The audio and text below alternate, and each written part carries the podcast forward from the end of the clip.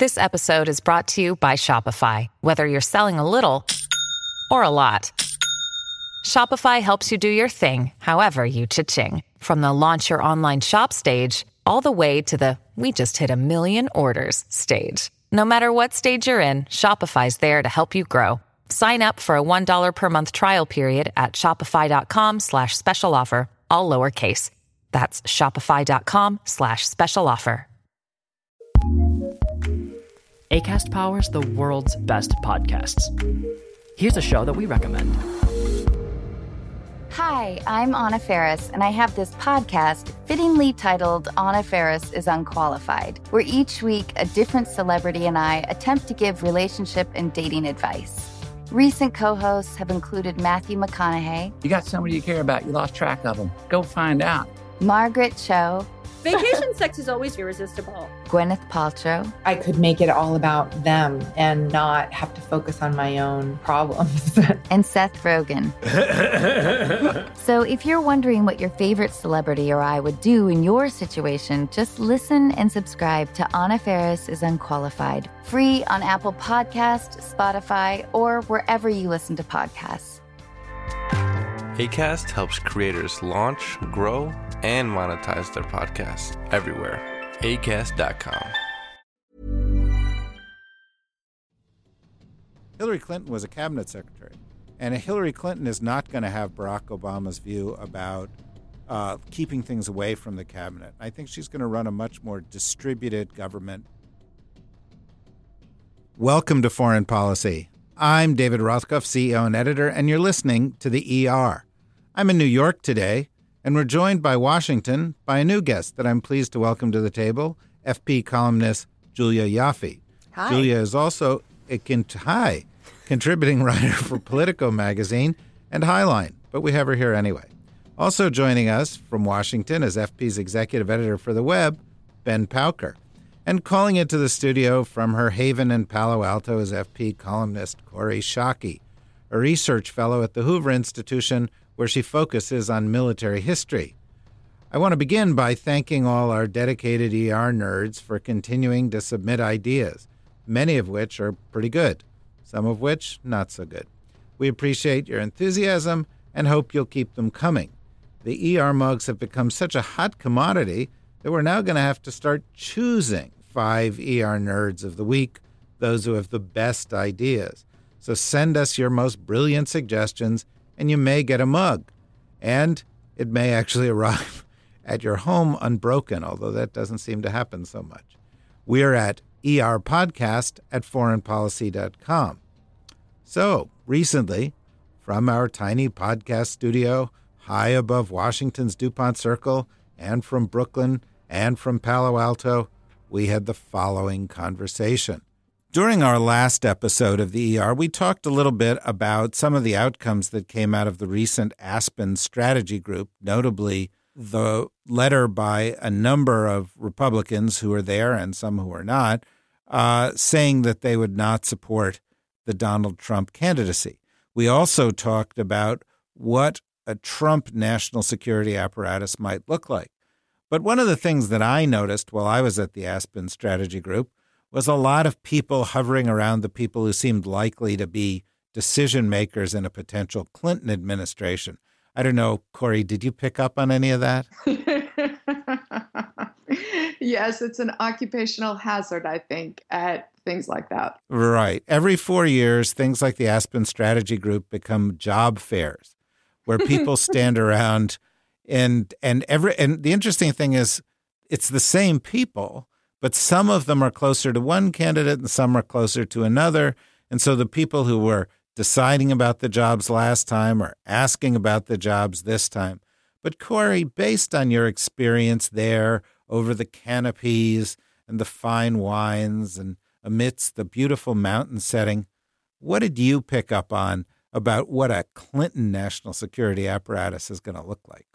Well, I noticed two things. Uh, the first was that the Clinton team are making no policy compromises in order to consolidate the support that they are getting for free from national security Republicans like me who are so worried about the danger of a of a Trump administration, right? So they're not thinking, you know, what can I give these guys for helping support us in a way that if Republicans had not nominated a dangerous lunatic, we would be litigating Secretary Clinton's time as Secretary of State and in a position to demand policy compromises in return for support that if it wasn't Donald Trump, none of us would be giving the Clinton campaign. The second thing I noticed though is I I was surprised that that their game wasn't better.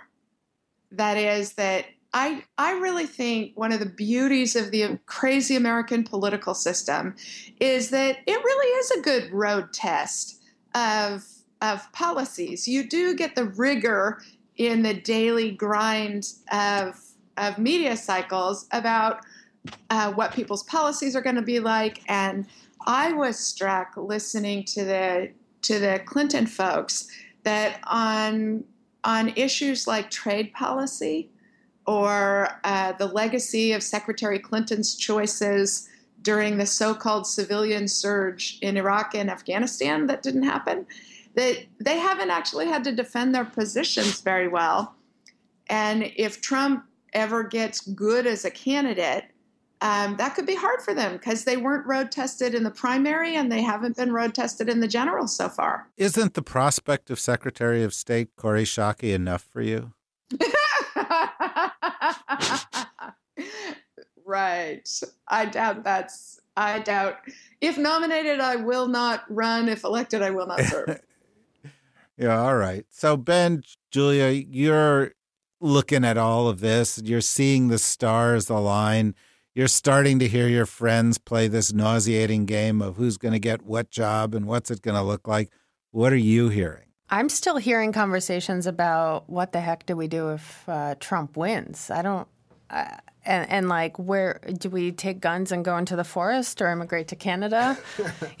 like, do we join the partisans? I, I don't I don't know that you know having spent. So are you are you advocating armed insurgency against the Trump administration? No, I'm just you know I'm people are because you sound like saying, you're sounding you're sounding like Trump a little bit.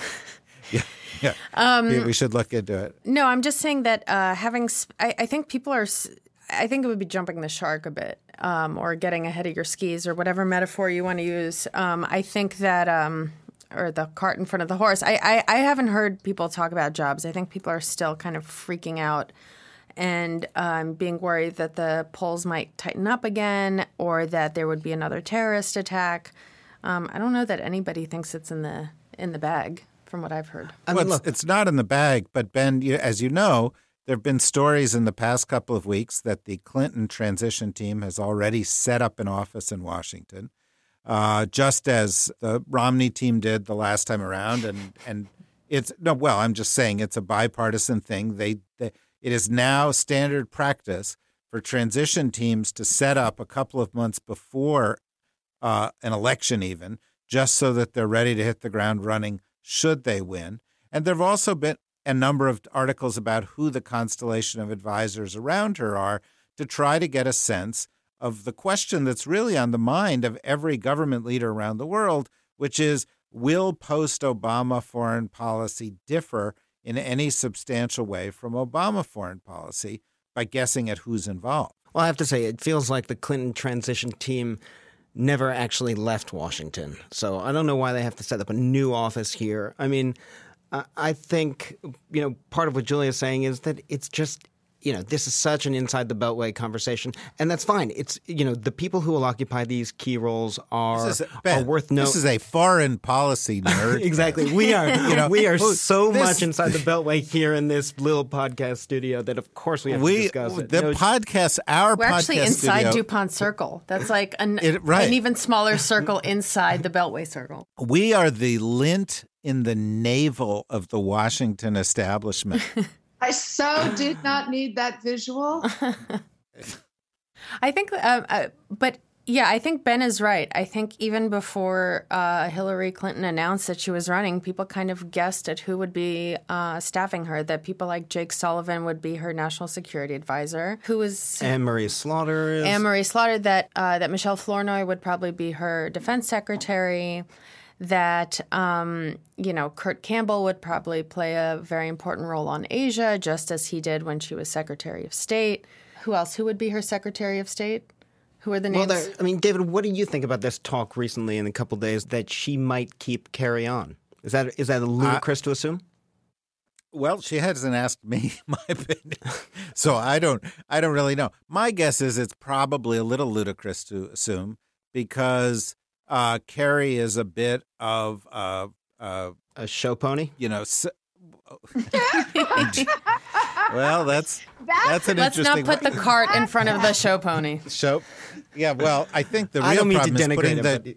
There's an there's an ego I think, there certainly. You mean it in the best way possible.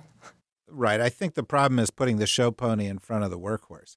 In other words, I you know she's going to be Secretary of State. She's going to be president. Things are going to be run by her. She's going to need a, a Secretary of State to execute, not to upstage and not to go off on his own tangents. Um, I, if you were going to pick somebody like that, I probably would go, you know, who who sort of was a big high profile name.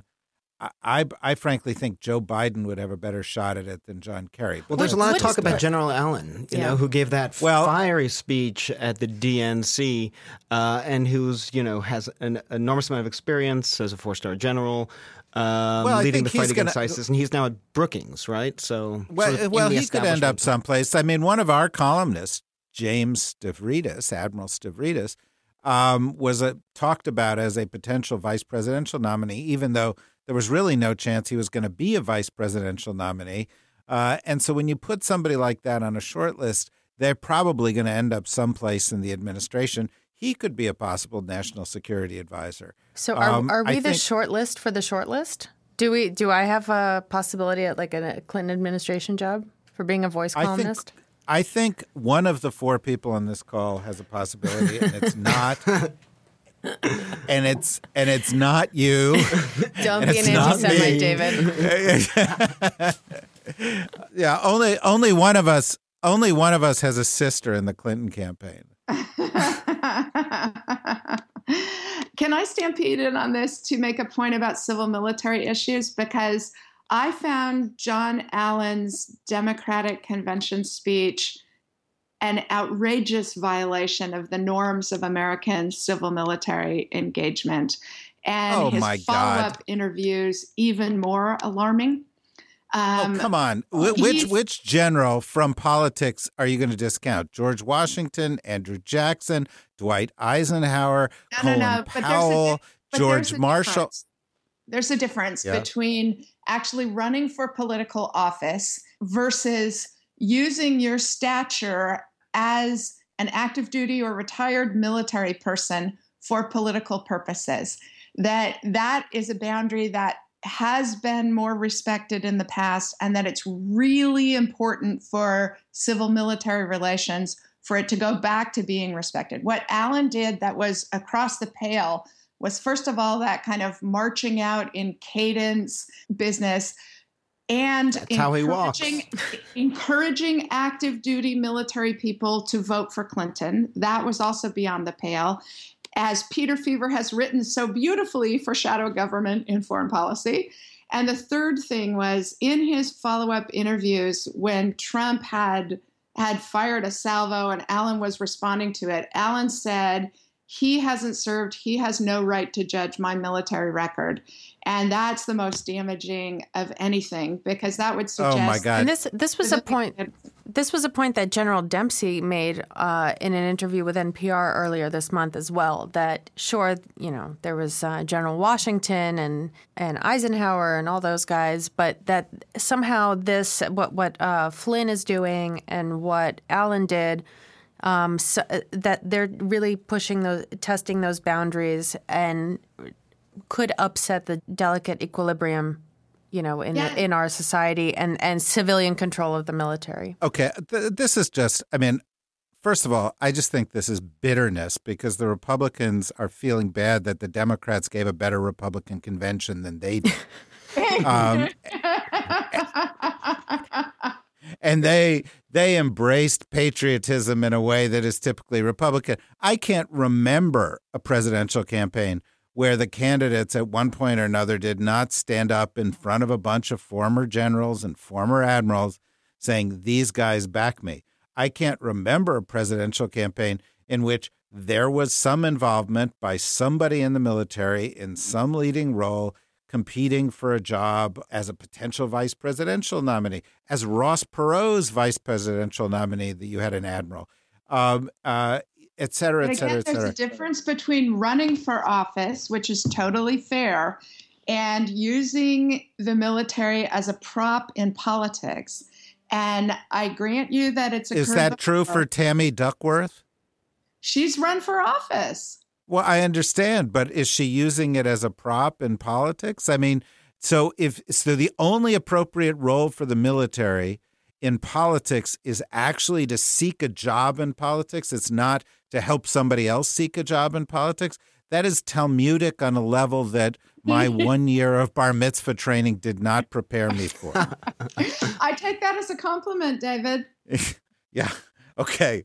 Good. Well, I'm glad. Um, let's get back to this sort of core thesis here, which or the core question, which is, you know, Hillary Clinton could become president, and you know, we can speculate Michelle Flournoy is going to do this, or Jake Sullivan's going to do that, or Kurt Campbell's going to do this. You know, I think it's pretty likely that Michelle Flournoy and Kurt Campbell and Jake Sullivan and uh, Bill Burns and Nick Burns and and and and a lot of names that we know from from uh, past administrations are going to end up in this administration. Does that mean that and and we I just made a comment that the Democrats gave a better Republican convention than the than the Democrats.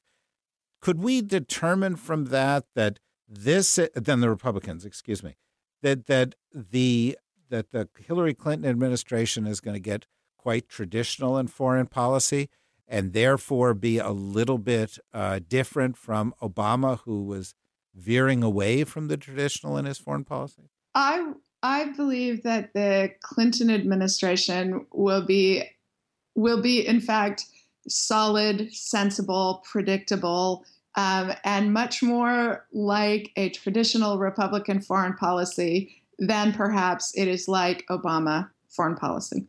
That is, by the way, correct.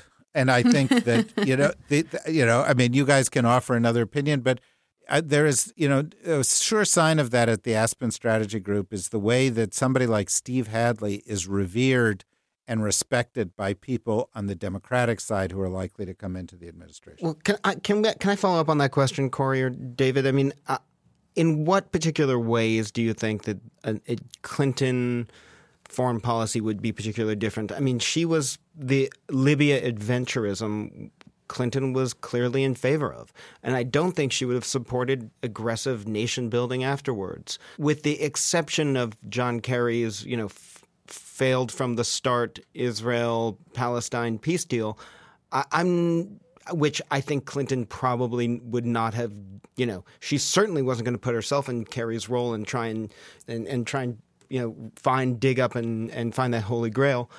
I'm I'm trying to. I'd like to understand a little bit more from you guys where that nuance of difference is because we talk about Obama's foreign policy, but I'm not sure in practice it is particularly all that different from what Hillary Clinton would do. Maybe a little bit more hawkish here or there, but t- okay, but tell a little bit more hawkish here or there actually matters substantially. Okay, Sh- give me an example. Give me an example from you know Crimea. Well, one, I do not think you would have gotten the surge in Afghanistan if Hillary Clinton had not supported Bob Gates's view that you needed more military force there. I think the Obama administration fundamentally does not believe military force can achieve anything.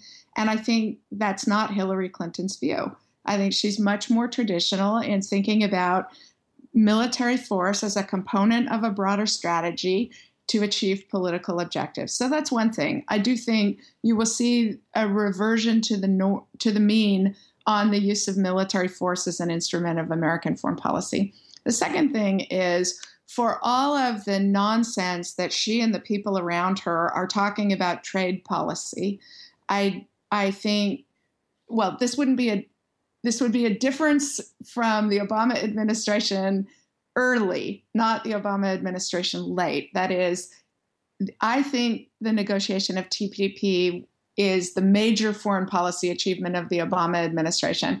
And Hillary Clinton is talking nonsense on trade. But I believe, like Barack Obama, when she's actually president, she will find a face saving way to bring TPP forward because it's such good economic policy and it's such good foreign policy. I think she will be different from President Obama and that she will be much more, she will hold hands more closely with America's allies who feel a sense of drift and a lack of support from this administration.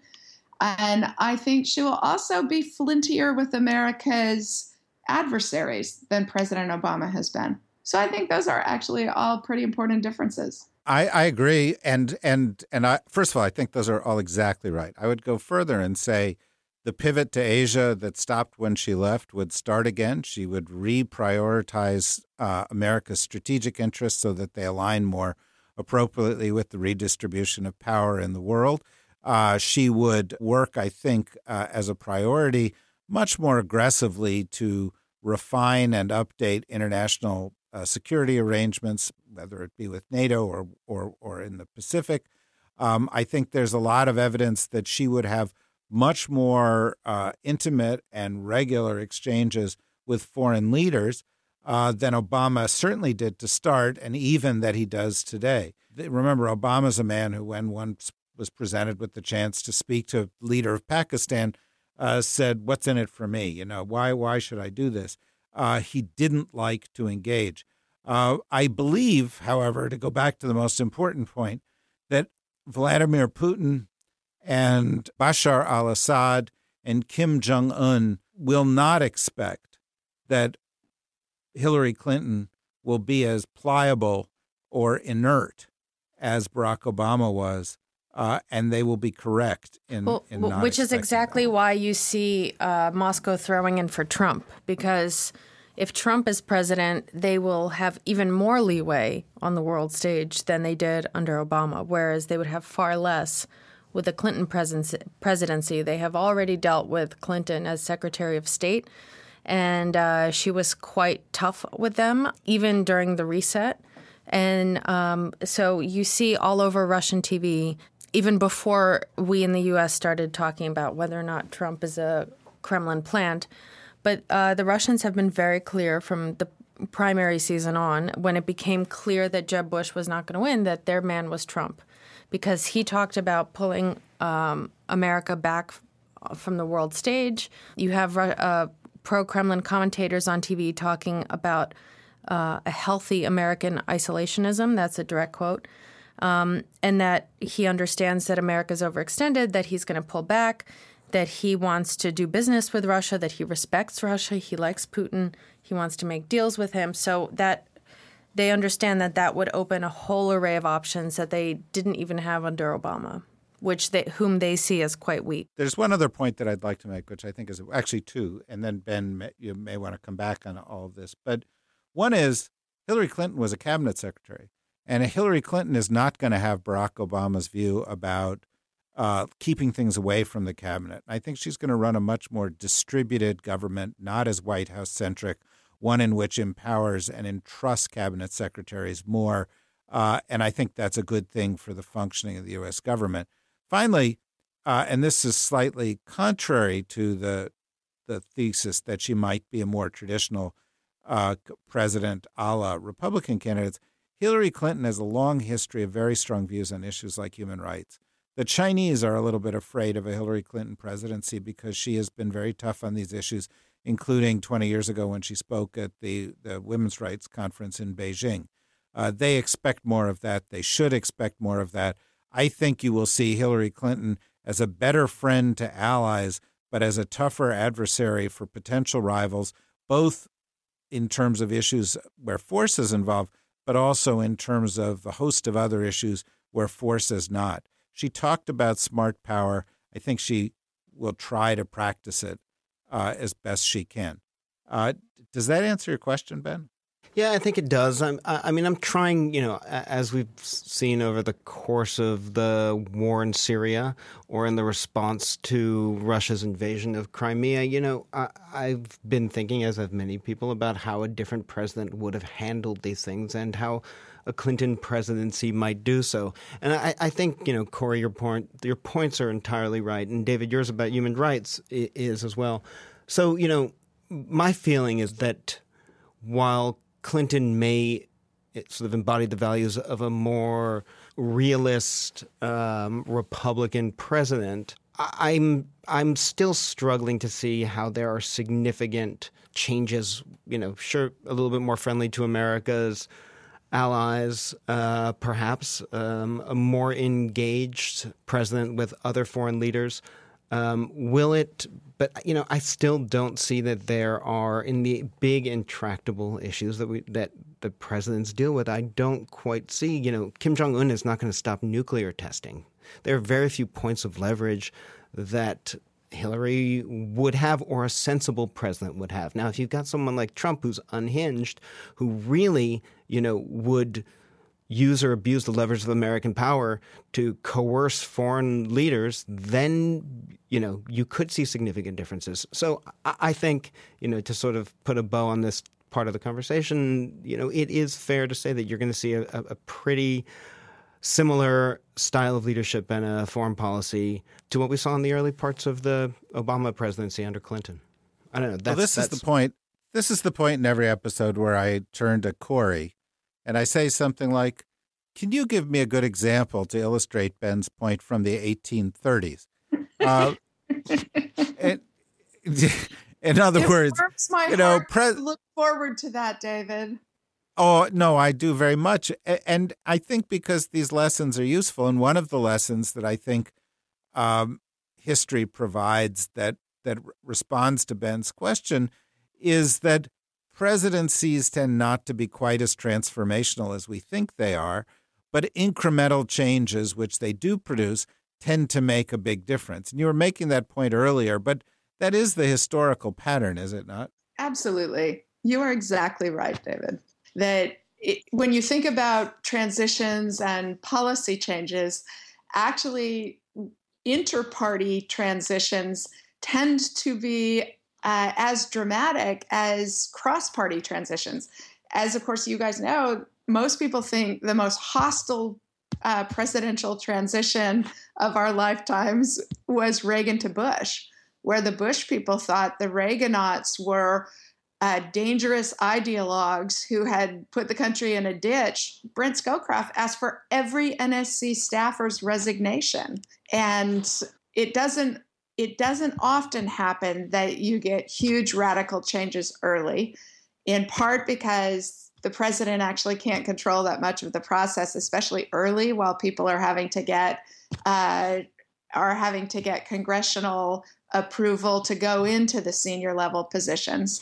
So there tends to be about six months of transition before any big changes begin, unless it's as hostile a takeover as the Reagan to Bush transition was. Well, I think that's a good example. I don't think that, for example, Susan Rice or Ben Rhodes should be preparing their resumes for their potential jobs in the Clinton administration, but there will be more continuity than you just described there.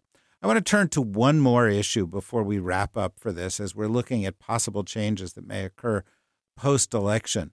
The Democratic Party was riven because of a difference in views between Bernie Sanders and Hillary Clinton on the issue of Israel and the Palestinians and the traditional American stance. Uh, and Hillary has run saying she is supportive of the traditional view and the Bernie Sanders people were pushing something different. But there is a kind of, I don't know, I just pick it up in the air. It's a kind of a gestalt that I get the sense that something fundamental has shifted in the public view towards this relationship as a result of the depredations of Bibi Netanyahu and and and sort of the long suffering nature of the Palestinian people, and that perhaps even Hillary Clinton vowing to do a traditional policy may have found that the context had shifted a lot. Julia, what's your view on that? Well, you saw a lot of that at the Democratic National Convention, walking around the floor and among the delegates. The Bernie people, um, many of them had some kind of what is it called swag that that um, or flair, flair, flair that uh, you know expressed sympathy for the Palestinians. You saw you know, this kind of traditional leftist mood. Uh, for example, when Panetta spoke and he was constantly booed, and even when Hillary Clinton spoke and people were chanting "No more war," um, the Bernie people. Uh, as for the Israeli-Palestinian issue, I think uh, it's not. I think the the reasons you mentioned are important, but I think they're not the only ones. Part of it is also, I think, the mood inside the Jewish community has also shifted with. Um, uh, increasing secularization, increasing intermarriage rates, um, there's less and less, I think, affinity in the inside the Jewish community for Israel. Like there isn't, and, and Israel is no longer the underdog, and it hasn't been the underdog for a long time. It's by far the stronger power. It's maybe the strongest uh, power in the region. So why are we constantly backing it? What do we get from this relationship? And I think Israel also hasn't done a great job of explaining that to the American people, what they get from the relationship. Um, I talked to somebody once um, from the American intelligence establishment, and she was saying that she works with uh, the Israelis a lot, and that you know they're just they ride the relationship really hard, and the second they're done with one thing, they're like, all right, what can you do for me next? And I think there's a sense in the uh, military and um, intelligence and diplomatic establishments in Washington, even on the kind of in the middle and on the right, that Israel has gotten a little too big for its britches and kind of tends to forget that they're the junior partner in the relationship and that you know and and then on a PR level they should they're not doing a very good job of explaining to the American people why they're such an important ally. It's become such a truism and it's become such a now partisan truism that um, it's you know it's actually undermining American support for Israel. You know, I, I don't think the the nuances in the Bernie camp and the Clinton camp and the support for Israel sort of centered around whether there was going to be a criticism of Israel for occupation uh, under the word occupation and for the illegal settlements in Palestine.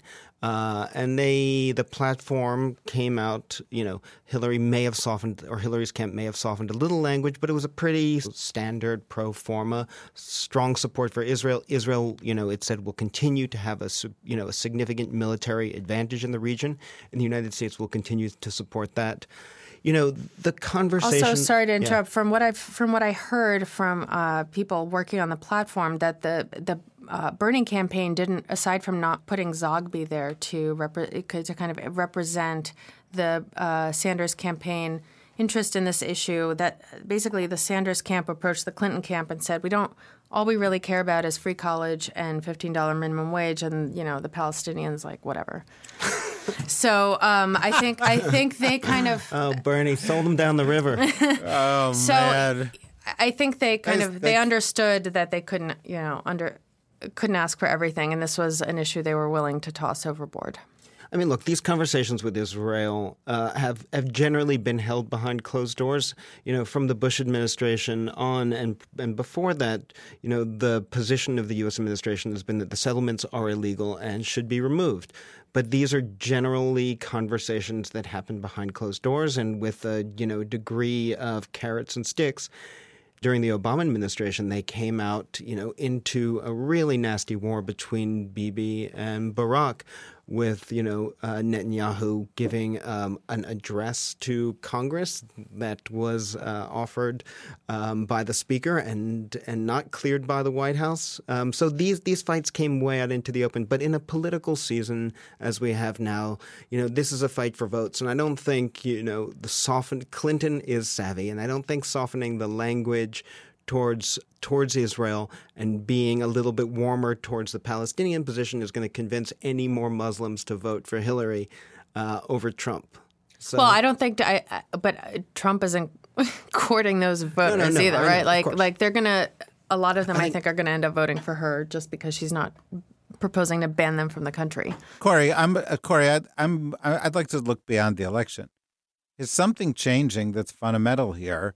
Should the state of Israel, should the Palestinian people expect something different from Hillary Clinton than they got from Barack Obama? Sorry to jump in here. This is uh, we were talking about uh, John Kerry sticking around. Maybe this is his job. It's just like the Sisyphus. You know, he's just going to keep negotiating this while a bird uh, pecks at his at his liver.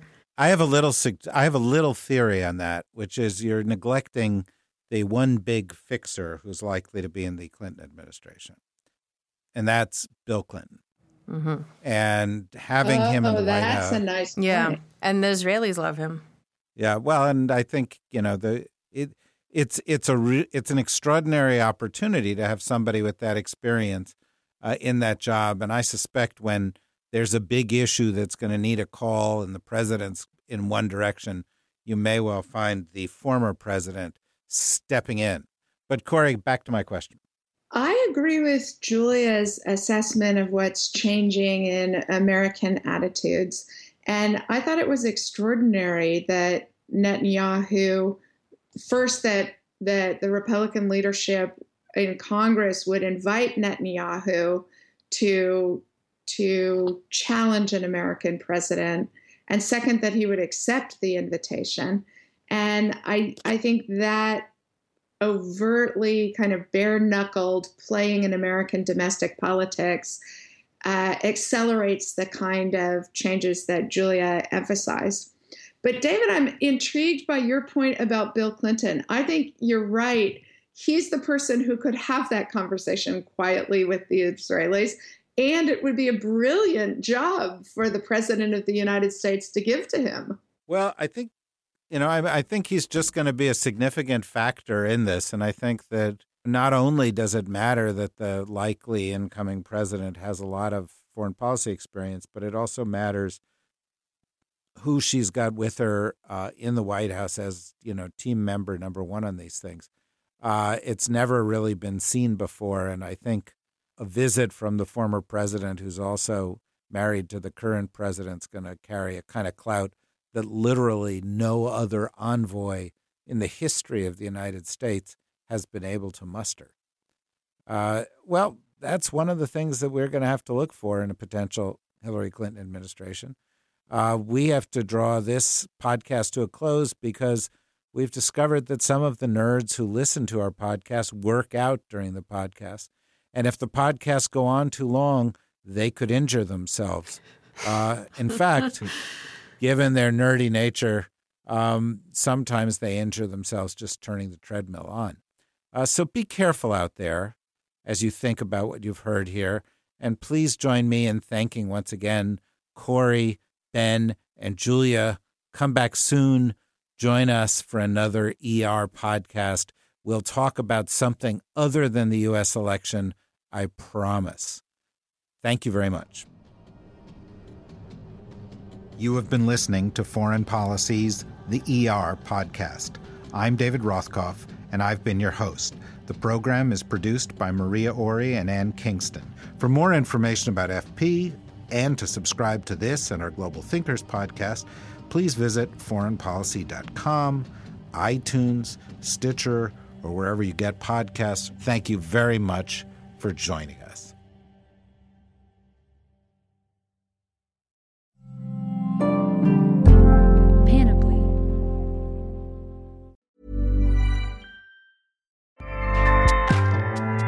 ACAST powers the world's best podcasts. Here's a show that we recommend. It's the question that's on everyone's mind. How do you live a good life? How much do work, health, relationships matter? What about happiness, meaning, money, and love? What if you're alone or anxious, ill or in pain? These are the questions we explore weekly on the top ranked Good Life Project podcast, hosted by me, award winning author, four time industry founder, and perpetual seeker, Jonathan Fields. Every week, I sit down with world renowned experts, iconic writers, and researchers. And while everyone from Olympic gold medalists to world shaking activists, A list celebs, musicians, and more, all with the single goal to help understand what it truly takes to live a good life and to feel a little less alone along the way. Listen to the Good Life Project podcast wherever you get your podcasts. ACAST helps creators launch, grow, and monetize their podcasts everywhere. ACAST.com.